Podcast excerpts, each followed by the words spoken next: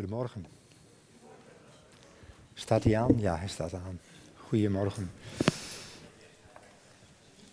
Samen zijn is verbondenheid. Vonger zei het al, daar gaat het uh, deze ochtend over. En ik wou eigenlijk beginnen uh, met het risico dat het daardoor een beetje een, misschien een chaos wordt. Maar ik wou jullie eigenlijk eerst eens vragen, probeer nu in de komende 10 seconden of zo, halve minuut, probeer je eens te verbinden met een ander. En het mooiste zou zijn dat je dat niet doet met degene waar je vanmorgen al mee verbonden hebt. toen ik vanochtend wakker werd, toen keek ik in de ogen van Riemke. Dus dat is al een mooie verbinding. Maar probeer je even, even gewoon te verbinden met een ander. Want iedereen is een vreemde totdat je je verbindt met de ander. Nou, ik zou zeggen, doe maar. Verbind je even met de ander. Oké. Ja. Zal ik maar weer gaan zitten dan en dat jullie gewoon verder blijven praten met elkaar? Is dat wellicht een idee?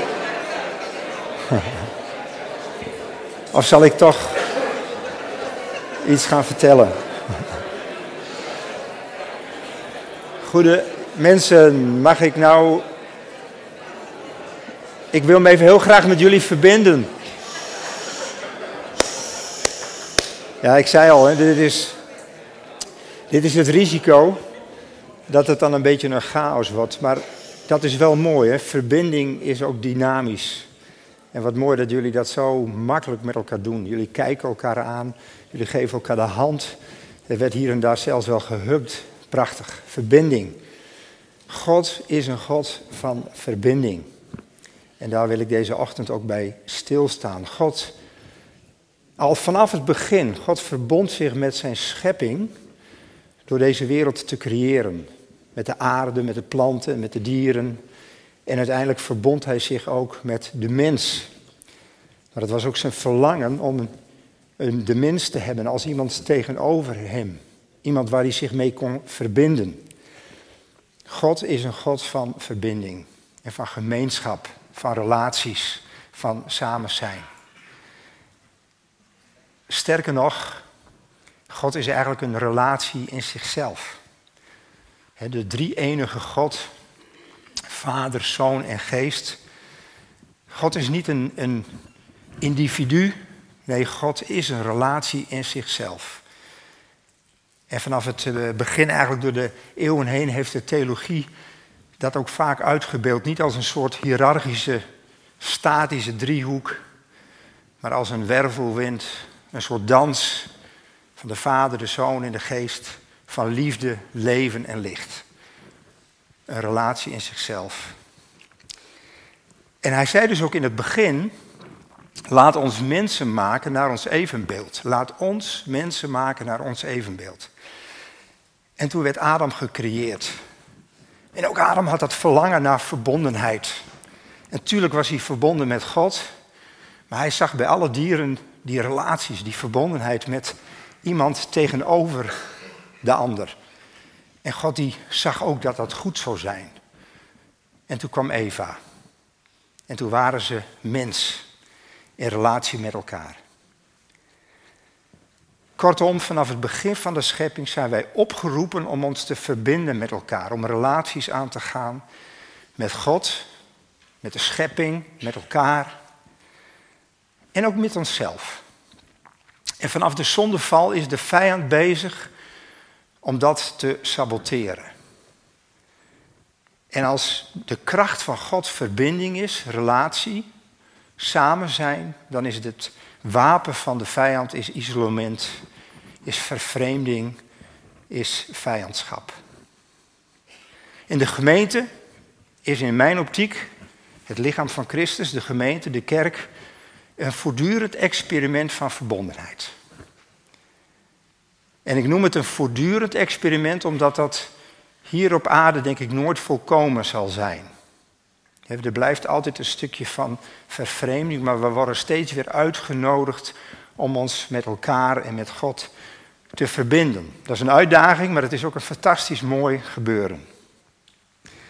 En in deze overdenking wil ik met jullie nadenken over Wat is daar nou voor nodig om ons te verbinden met elkaar als mens? En hoe vind je aansluiting bij de ander? Hoe stem je af op elkaar? En als dat dan een goede zaak is, en ik denk dat iedereen het daar eigenlijk wel mee eens is, hoe doe je dat dan, praktisch gezien, verbinden? En ik hoop dat we aan het eind van de overdenking uh, een paar antwoorden hebben gevonden, wellicht van, hey, hoe verbinden wij ons? Hoe sluit je nou aan op de ander? Hoe stem je af op de ander? En welke rol speelt waarneming daarin? Het elkaar voor waar aannemen. En wat raakt je? En kun je je ook laten raken? En mag Jezus jou ook raken? Mag Hij jou omarmen? Maar ik wil eerst een stuk uit de Bijbel lezen met jullie. En dat is eigenlijk best wel een groot stuk. Ik zou eerst een paar korte teksten doen, maar ik denk, ik wil toch één verhaal wat in zijn geheel voorlezen. En dat is uit Marcus. En als je mee wil lezen, het is vanaf vers 21. Oh ja, dat is wel handig. Hoofdstuk 5. Hoofdstuk 5 vanaf vers 21. Toen Jezus weer met de boot was overgestoken, verzamelde zich een grote menigte bij hem en hij bleef aan het meer. En een van de leiders van de synagoge, die Jairus heette, kwam naar hem toe en toen hij Jezus zag, viel hij aan zijn voeten neer. Hij smeekte hem dringend, mijn dochter ligt op sterven, kom haar de handen opleggen om haar te redden en te zorgen dat ze in leven blijft. En hij ging met hem mee.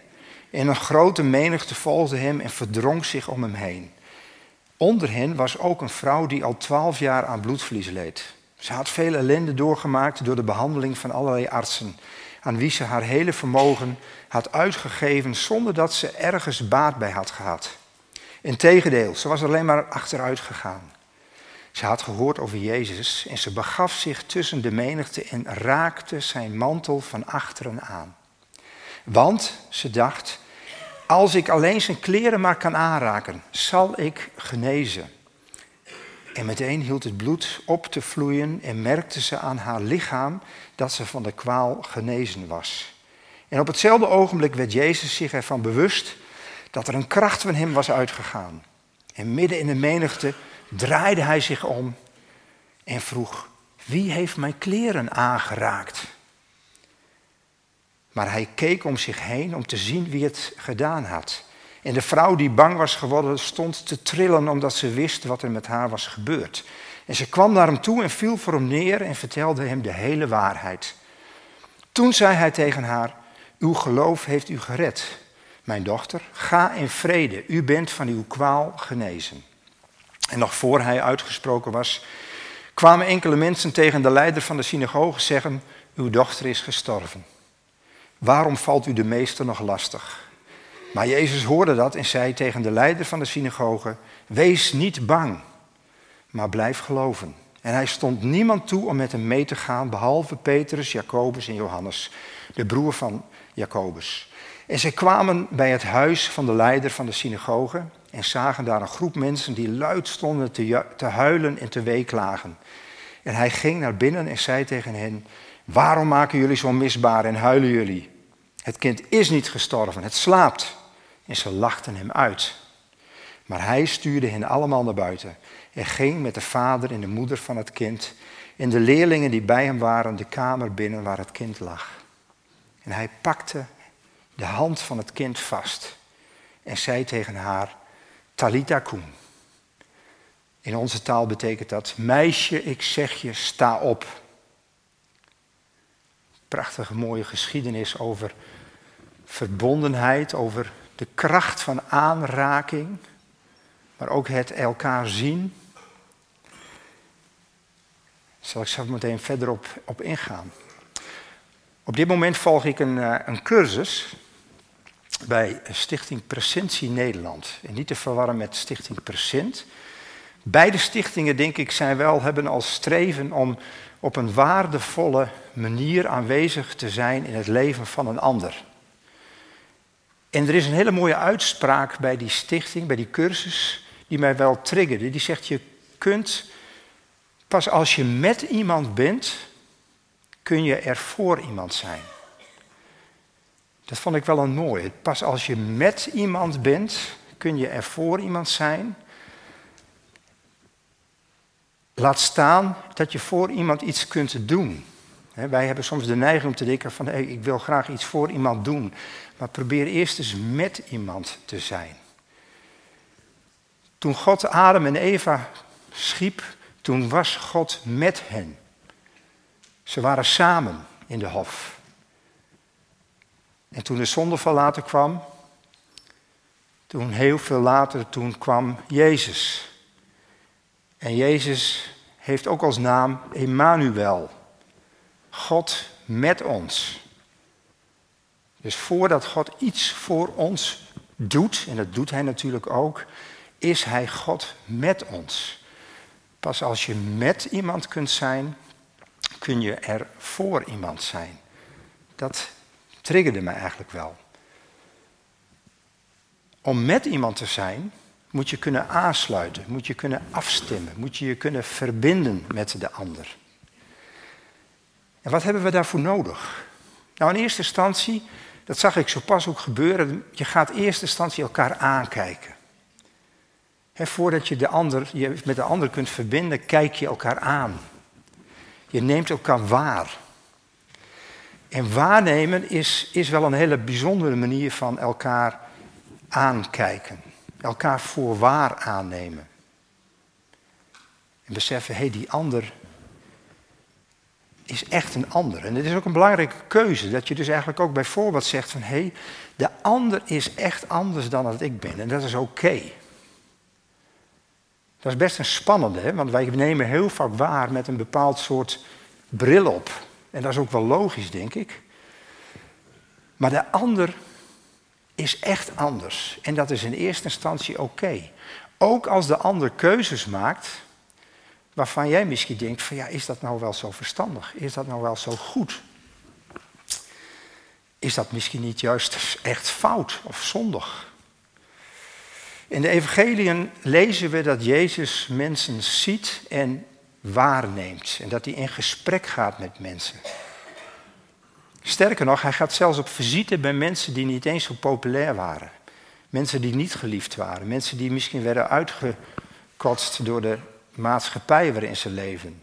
Mensen die fout waren in de ogen van veel mensen. Maar Jezus nam ze waar, verbond zich ermee.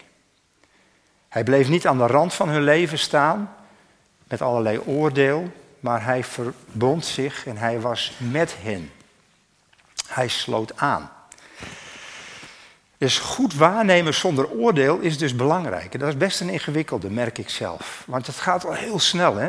Je ziet iemand en je vormt je een beeld van de ander. Jong, oud, man, vrouw. Je vormt je een beeld van de ander. En tegelijkertijd dat oordeel staat de verbondenheid in de weg. En voordat je het weet, beoordeel je elkaar. In zo'n oordeel kan het effect hebben van een etiket of een label. Nou, etiketten en labels zijn hartstikke handig. wij hebben een la bijvoorbeeld met allerlei kruiden. En op één potje, er zit kaneel in, maar er staat selderij op. En dat is heel onhandig. Maar het komt, wij hebben een grote zak kaneel en dan vullen we dat potje af en toe bij. Maar de bovenkant moet nog eens aangepast worden. Dus etiketten op potjes zijn reuze handig. Want dan weet je wat erin zit. Labels aan koffers zijn ook superhandig. Want als je dan bij de band staat op Schiphol en er komt een koffer voorbij. Er zijn heel veel blauwe koffers bijvoorbeeld. Dan zie je aan het label, dat is mijn koffer. Maar zodra je etiketten en labels op en aan mensen gaat plakken en hangen, wordt het riskant. Etiketten zijn niet voor mensen bedoeld. En toch zie je het gebeuren. Dan spreken we in plotseling niet meer over een man met zijn eigen gedachten, gevoelens, verlangens, worsteling, relaties, maar dan hebben we het ineens over een alcoholist of een junkie. Label, etiketje. Of we hebben het niet over een jonge vrouw die door de omstandigheden het overzicht in haar leven wat kwijtgeraakt is en daardoor impulsief kan reageren of onbegrensd, maar dan hebben we het over een borderliner. En dat zijn een paar etiketten die met ziektebeelden te maken hebben, of gedragingen. Maar we kunnen ook etiketten plakken van, uh, weet ik veel, de, uh, de boer, uh, de voetbalhooligan, de bankdirecteur. Nou, bedenk maar. Wij zijn zo makkelijk in het plakken van etiketten op elkaar. En ik heb zelf jaren in de hulpverlening gewerkt en ik leid nu hulpverleners op. En het is al voor mij eigenlijk altijd al winst. Een van de eerste dingen die ik de studenten uh, bij de social work opleiding probeer duidelijk te maken is dat mensen zijn in eerste instantie iemand voordat ze iets hebben of dat ze iets doen. En daar ben ik vrij precies in. Dus als iemand dan een verslagje schrijft en er staat van deze meneer is alcoholist, dan kan hij daar van mij een opmerking over verwachten. Want iemand is niet alcoholist of is niet depressief. Nee, iemand is een mens, een man, een vrouw. Eh, en heeft wellicht problemen met het gebruik van alcohol. Het lastige om goed waar te nemen is dat we iets zien van iemand. En dat iets is wel waar, maar er is ook heel veel anders waar. Er is zoveel meer waar. Iemand is niet alleen maar dat wat hij doet of wat hij heeft. In het Engels zeggen ze ook niet voor niks dat mensen zijn human beings en niet human doings. we zijn mensen. We zijn in eerste instantie. En het is heel belangrijk bij waarnemen is te beseffen dat je als het ware altijd door een sleutelgat kijkt naar de ander. Je ziet wel iets, maar je ziet ook heel veel niet. En als het goed is, maakt ons dat bescheiden. Dat je beseft van, hé, hey, ik zie iets van de ander en ik ben daar blij mee. En ik ben nieuwsgierig naar wie die ander is, want ik wil me verbinden met de ander. Maar ik zie ook heel veel niet. En dat nodigt steeds weer uit om verder te kijken. Nou, we hebben natuurlijk allemaal eigen manier van waarnemen. onze eigen culturele achtergrond, waar je bent opgegroeid, wat je hebt meegemaakt. En tuurlijk, stel dat ik ben opgegroeid, is in mijn geval niet zo hoor, ter geruststelling, maar stel je bent opgegroeid met een enorm dominante moeder. En je krijgt een nieuwe teamleider. En het eerste wat je denkt, yo, dat is net mijn moeder. Dan is het lastig om objectief te blijven waarnemen om te denken van oké, maar dit is niet mijn moeder. Ze doet me er wel heel erg aan denken. Dus wij, wij worden beïnvloed door wat wij hebben meegemaakt, door wat wij hebben ervaren. Goed, kunnen wij dan objectief waarnemen? Nee, dat kunnen we niet. Want we zijn mens. We zijn geen object, we zijn subjecten, we zijn mensen. En dat maakt ons ook bescheiden. Maar het is wel belangrijk om te blijven kijken als je je wilt verbinden met elkaar. En de gemeente is dus zo'n oefenschool om dat te kunnen doen. En te blijven afvragen, hé, hey, als ik de ander in de ogen kijk, wie is dat? Wat zijn haar verlangens? Wat zijn haar angsten? Wat zijn zijn dromen? Wat zijn zijn worstelingen? Waar verheugt hij zich over? Om zo aan te sluiten ook bij de leefwereld van de ander. En eigenlijk zou je kunnen zeggen, in verbondenheid, verbondenheid is niet ik gericht. Het gaat niet alleen maar om mij. Maar verbondenheid is ook niet alleen maar jij gericht. Want dan loop je risico dat de ander helemaal gaat bepalen wat jij moet doen. Nee, verbondenheid is wat dat betreft relatiegericht. Het gaat om ons. Het gaat om ons samen. En om je werkelijk te kunnen verbinden, dus met elkaar, moet je eigenlijk je idee over de ander, het vooroordeel soms, wat reuze handig is, want dan kun je de mensheid in groepen indelen, maar soms moet je dat even opschorten. Even pauzeren en beseffen van hé, hey, ik wil de ander zien zoals zij of hij werkelijk is. En dan kun je de ander ook werkelijk ontmoeten. Dat is een mooi werkwoord, hè? Ontmoeten. Dus als je elkaar werkelijk ontmoet, hoeft er even niks. Je moet niks, je ontmoet. Vind ik een prachtig, prachtig iets. En als er iemand meester was in het afstemmen, in het aansluiten, in het waarnemen, in het ontmoeten, dan is het Jezus. Jezus die voortdurend eigenlijk zich liet storen. Ook in het verhaal wat we zo pas lazen. Hij was onderweg en er gebeurt iets en hij, hij zit niet met zijn agenda in het hoofd van ik moet door. Nee, hij stopt en hij maakt ruimte voor de ontmoeting. Zelfs een ontmoeting die in eerste instantie een beetje stiekem gaat. Hij laat zich raken en hij raakt aan. Jezus kwam bij God vandaan. Uit de geestelijke wereld zou je kunnen zeggen. Hij werd mens zoals jij en ik, van vlees en bloed. Waarom? Omdat hij daarmee ons ook kon raken en kon aanraken, ook letterlijk kon aanraken. In ontmoeting met Jezus raakt de hemel de aarde. En ook in de ontmoeting met elkaar ben ik van overtuigd, ontstaat er een stukje hemel op aarde, als het goed is. Nou, ik wil eens even wat meer stilstaan nog bij dat aanraken. Het aanraken. Zo pas hebben jullie elkaar wellicht ook een hand gegeven. Ik merk dat ik dan nog steeds een beetje huiverig in ben. Niet zelf hoor, maar wel een beetje om mensen bijvoorbeeld te zeggen: nog ga elkaar eens even flink aanraken. dat is nog een beetje een soort, soort, soort post-corona-syndroom. maar het is mooi te zien dat jullie elkaar weer aanraken. Want als we iets geleerd hebben in de afgelopen jaren, is het belang van aanraking. Dat je elkaar aanraakt, dat je geraakt mag worden. En dat is zowel fysiek als, als, als meer uh, figuurlijk. Maar dat je elkaar raakt. Want we hebben het gemist een tijd lang. Er werd geadviseerd om elkaar niet aan te raken. En soms ontdek je hoe belangrijk iets is als het niet mag. Maar ik denk dat wij mensen gemaakt zijn om elkaar aan te raken.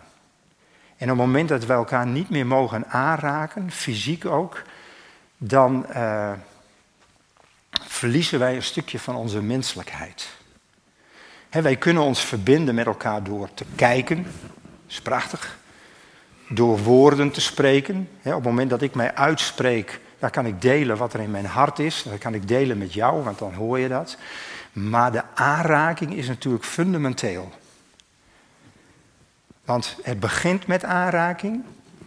Zelfs al voor onze geboorte kun je bij wijze van spreken het kind voelen in de buik van de moeder en het kind zal ook de aanraking voelen. Een pasgeboren kind dat op de buik van de moeder gelegd wordt, huid op huid, aanraking. En wat dacht je van een kind wat overstuur is, die dan troost vindt in de omarming van de sterke armen van de vader? Of wat dacht je van tieners die voor het eerst verliefd zijn en dan heel voorzichtig elkaar de hand beet pakken, aanraking. Of een dagje van geliefden die elkaars huid voelen en elkaar aanraken. Of de tedere aanraking door het zilvergrijze haar van een dementerende moeder. Aanraking. Het begint met aanraking en het eindigt met aanraking.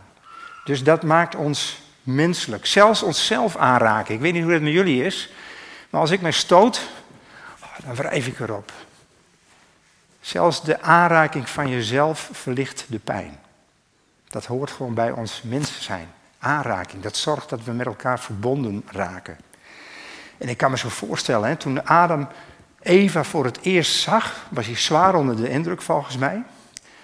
Maar dan stel ik me zo voor dat hij voor het eerst zijn hand uitstrekt en misschien haar over haar wang streelt. Dat zal er een, een vreugde en een energie door hem heen gegaan zijn. stel dat God gezegd had van je mag wel kijken, maar je mag er niet aankomen. Nee, hij mocht haar ook aanraken. Prachtig. Aanraking. Goed. In de coronaperiode hadden we contactberoepen, verpleegkundigen, kappers en dat soort zaken. Die mochten dan wel wat meer. Nou, ik denk wij zijn contactwezens. Wij zijn contactwezens. Wij zijn gemaakt voor contact, want zo kunnen wij ons met elkaar verbinden. Goed. Jezus raakte aan. Dat lazen we zo pas ook al. En doordat Jezus mens werd, kon hij ook letterlijk aanraken. Nou, ik ga nog een aantal passages van ook vanuit het evangelie van Marcus even bij langs. Dit zijn wat kortere versen waarin aanraking en geraakt worden centraal staan. Het eerste wat ik wil lezen is uit hoofdstuk 7, vers 32 tot en met 34. En ik ga dat niet helemaal beschrijven, want dan wordt het te lang. Maar het gaat over een ontmoeting van Jezus met een dove man. En daar staat het volgende. Ze brachten een dove bij hem, die moeilijk sprak. En ze smeekten hem dat hij de hand op hem legde. Het is wel heel mooi trouwens. Er zijn steeds andere mensen die eigenlijk weten hoe belangrijk aanraking is. Ze brachten een dove man bij hem en smeekten hem dat hij de hand op hem legde. En na hem uit de menigte apart genomen te hebben, stak hij zijn vingers in zijn oren. En na gespuugd te hebben, raakte hij zijn tong aan. Een bijzondere situatie, hè? Hoe fysiek kun je worden? Vingers in de oren steken, spugen, tong aanraken. Ja, ik heb er allerlei beelden bij, maar dat het fysiek is, is duidelijk. Er werd behoorlijk intens aangeraakt. Nog een geschiedenis, hoofdstuk verder, Marcus 8. Een blinde man. Daar staat vanaf vers 22, en hij kwam in Bethsaida en ze, ze brachten, ze, weer andere mensen, zo belangrijk hè, dat we elkaar ook bij Jezus brengen om ons te laten aanraken door Hem. Ze brachten een blinde bij Hem en smeekten Hem dat Hij Hem aanraakte. En toen hij de hand van de blinde genomen had en leidde hem het dorp uit, en nadat hij hem in zijn ogen gespuugd, weer dat spuug, en de handen op hem gelegd had, vroeg hij hem of hij iets zag. Het is ook een proces, dat is zo mooi in dit verhaal. En hij keek op en hij zei: Ik zie de mensen, wat ik zie hen als bomen rondlopen. Nou, ik zou zeggen, dat is toch al een heel wat meer dan als je niks ziet. Maar Jezus neemt daar geen genoegen mee. En daarna legde hij de handen opnieuw op zijn ogen en hij liet hem weer kijken. En hij was hersteld en zag allen heel duidelijk. Prachtig. Voorbeelden van hoe Jezus in de leefwereld van mensen komt. Hoe hij dus als het ware bij hun behoefte, bij hun nood, bij hun verlangen komt. Hij laat zich raken door hun ellende, door hun gebrokenheid. En hij gaat de verbinding aan. Sterker nog, hij raakt ze aan. En die aanraking is helend, is genezend. Prachtig.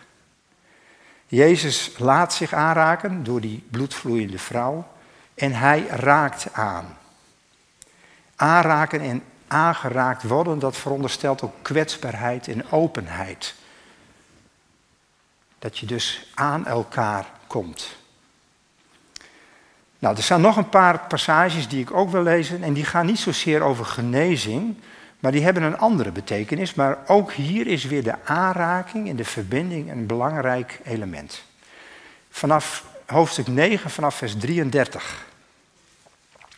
Daar staat het volgende. En hij kwam in Capernaum en toen hij thuisgekomen was, vroeg hij hun, waarover had u het met elkaar onderweg? Maar zij zwegen. Want ze hadden onderweg een woordenwisseling met elkaar gehad over wie de belangrijkste was. En hun, dat zijn dus zijn leerlingen. En hij ging zitten, riep de twaalf en zei tegen hen: Als iemand de eerste wil zijn, moet hij de laatste van allen zijn en een dienaar van allen. En hij nam een kind, zette dat in hun midden en omarmde het. Wie die aanraking. En hij zei tegen hen: Wie een van zulke kinderen ontvangt in mijn naam, die ontvangt mij. En wie mij ontvangt, ontvangt niet mij, maar hem die mij gezonden heeft. Een hele bijzondere tafereel. die, die misschien nog wel wat gefrustreerde, bozige mannen, die een discussie hadden gevoerd met elkaar over wie de belangrijkste is. En dan ineens komt Jezus en die neemt dat kind, zet dat kind op schoot, omarmt het kind en laat het kind als het ware als voorbeeld zien dat hij ook zegt, mannen, jullie maken je druk over wie de belangrijkste is. Nou, dat is nogal belangrijk zeg. Kijk naar dit kind. Jezus neemt waar, hij sluit aan, hij stemt af en hij raakt aan. Ik vind dat zo bijzonder. En ik denk als ik daar gezeten had, ik was een van die leerlingen geweest en Jezus had mij aangekeken. Ik denk dat ik me diep geraakt zou hebben gevoeld. Dat hij zo'n onschuldig, kwetsbaar beeld eigenlijk gebruikt van een kind. En het is wel interessant, in de, in de Engelse message-vertaling staat er in deze tekst,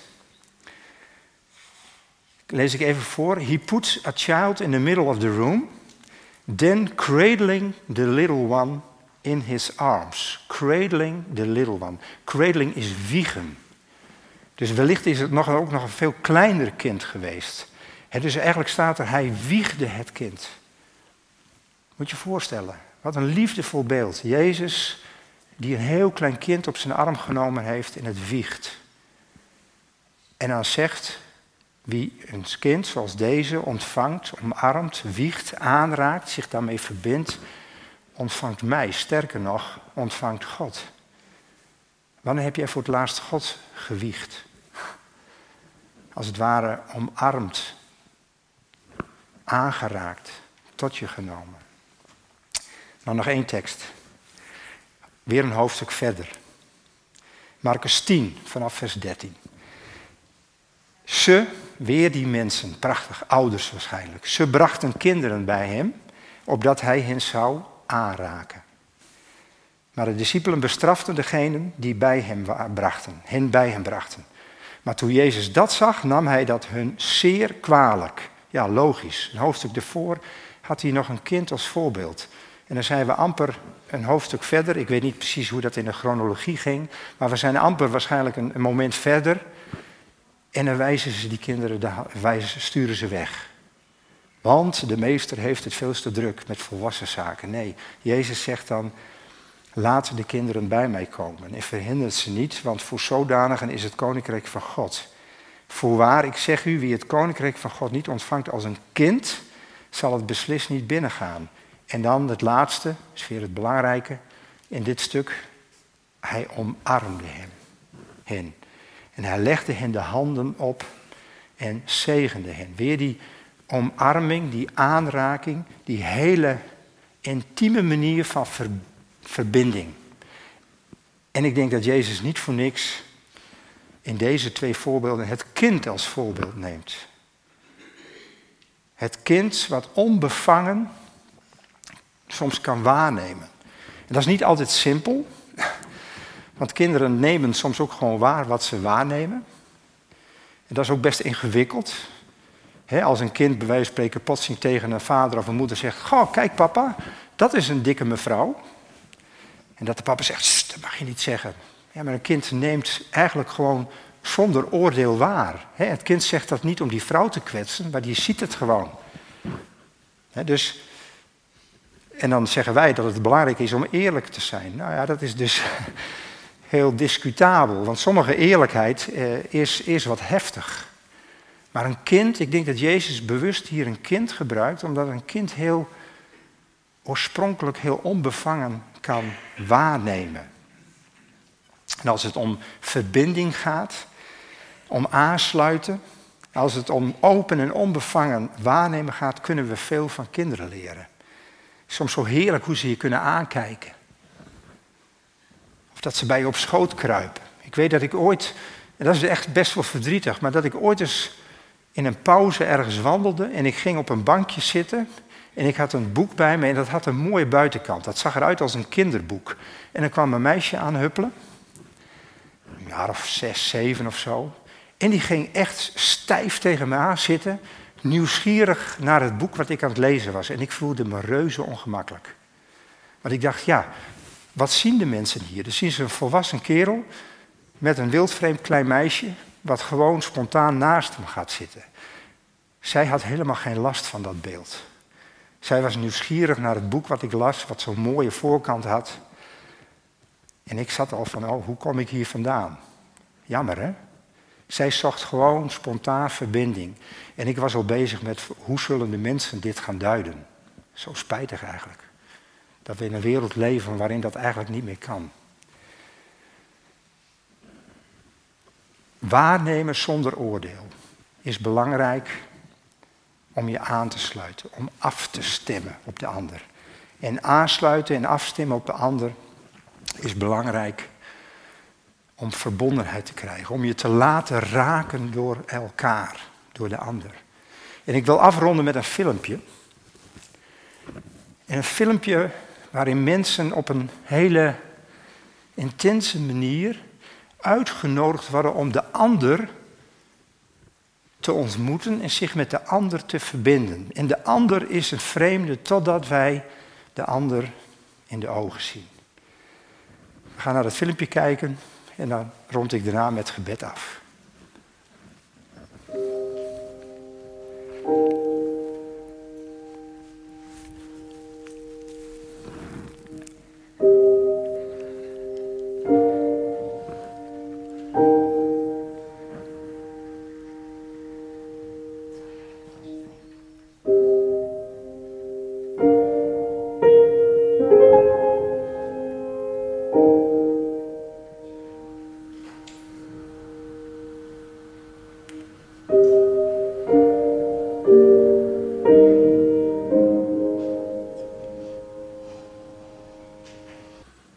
Menselijkheid ontstaat in één blik. Menselijkheid kun je ervaren in een ogenblik. Zullen we bidden. Oh, dank u, Vader, dat u ons waarneemt. Heer, u hebt ons gezien. U kent ons beter dan wij onszelf kennen. U kent ook de ander beter dan wij de ander denken te kennen. Heer, geef dat wij met een onbevangen blik, vol liefde, elkaar waar kunnen nemen. Dat we elkaar voor waar aan kunnen nemen. Heren, leen ons uw ogen, zodat we elkaar werkelijk kunnen zien. Dank u, Heer, dat u ons ziet, ons lief hebt. Dank u, Jezus, dat u naar deze wereld gekomen bent. Dat de hemel de aarde heeft geraakt. Dat u, God, ons in onze mensheid raakt. Ons bij de hand pakt en tegen ons ook zegt: Meisje, jongen, sta op en leef. Amen.